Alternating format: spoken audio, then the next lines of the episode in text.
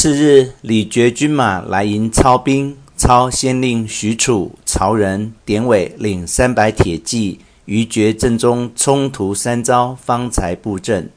阵原处，李傕侄李先、李别出马，阵前未及开口，许褚飞马过去，一刀先斩李先。李别吃了一惊，倒撞下马，褚亦斩之，双往人头回阵。曹操抚许褚之背曰：“子真吾之樊哙也。”遂令夏侯惇领兵左出，曹仁领兵右出，操自领中军冲阵。鼓声一响，三军齐进，贼军抵敌不住，大败而走。操亲掣宝剑压阵，率众连夜追杀，剿虏极多，降者不计其数。绝世望西逃命，茫茫是丧家之狗，自知无处容身，只得往山中落草去了。曹操回兵，仍屯于洛阳城外。杨凤、韩先两个商议：今曹操成了大功，必掌重权，如何容得我等？乃录奏天子，以追杀绝世为名，引本部军屯于大梁去了。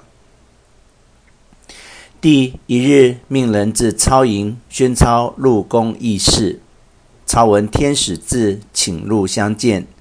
只见那人眉清目秀，精神充足。操暗想：今东郡大荒，官僚军民皆有饥色，此人何得独肥？因问之曰：“公尊言充虞，以何条理而至此？”对曰：某无他法，只食啖三十年矣。操乃汉之，又问曰：“君居何职？”对曰：“某举孝廉，原为袁绍、张杨从事。今闻天子还都，特来朝觐，官封正义郎。既因定陶人，姓董，名昭，字公人。”曹操必喜曰：“闻名久矣，幸得于此相见。”遂置酒。帐中相待，令与荀彧相会。忽人报曰：“一队军往东而去，不知何人。”操急令人探之。董昭曰：“此乃李傕旧将杨凤与白波帅韩先，因明公来此，故引兵欲投大梁去耳。”操曰：“莫非疑操乎？”昭曰：此乃无谋之辈，明公何足虑也？曹有曰：“李郭二贼此去若何？”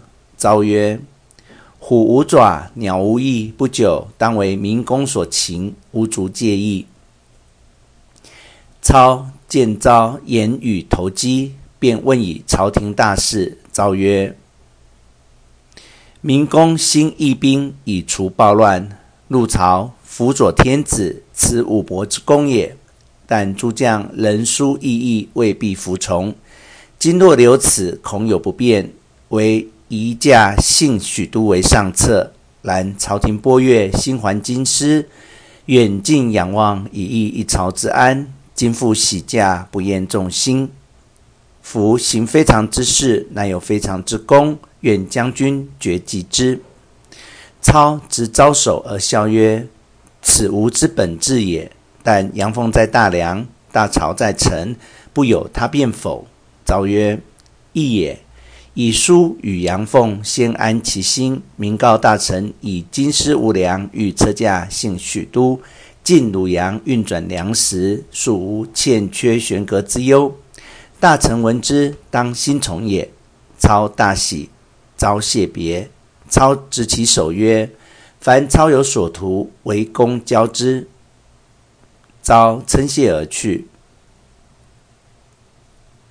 操于四日与众谋士密议迁都之事，时侍中太史令王立、司卫中正刘爱曰：“吾仰光天文，自去春，太白犯正星于牛斗，过天津，荧惑又逆行，与太白会于天官。金火交会，必有新天子出。吾观。”大旱气数江中，晋魏之地必有新者。又密奏献帝曰：“天命有去就，五行不常胜，待火者徒也。待汉而有天下者，当在位。操闻之，使人告立曰：“知公忠于朝廷，然天道深远，幸勿多言。”操以是告諭，諭曰：“汉以火得旺，而明公乃土命也。许都属土，道比必兴。火能生土，土能旺木，正合董昭、王立之言。他日必有兴者。”操亦遂决。次日入见地，奏曰：“东渡荒废久矣，不可休憩。更兼转运粮食艰辛。许都地近鲁阳，城郭宫室，钱粮民物足可备用。臣敢请驾幸许都，为陛下从之。帝不敢不从。群臣皆惧操事，亦莫敢有异议。遂择日起驾。”操引军护行，百官皆从。行不到数程，前至一高陵，忽然喊声大举，杨凤、韩先领兵拦路。徐晃当先，大叫：“曹操欲劫驾何往？”操出马视之，见徐晃威风凛凛，暗暗称奇，便命许褚出马与徐晃交锋。刀斧相交，战五十余合，不分胜败。操即鸣金收军。遭谋士议曰：“杨奉、韩先诚不足道，徐晃乃真良将也。吾不忍以力并之，当以计招之。”行军从事满宠曰：“主公勿虑，某项与徐晃有一面之交，今晚扮作小卒，偷入其营，以言遂之，管教他倾心来降。操欣然遣之。”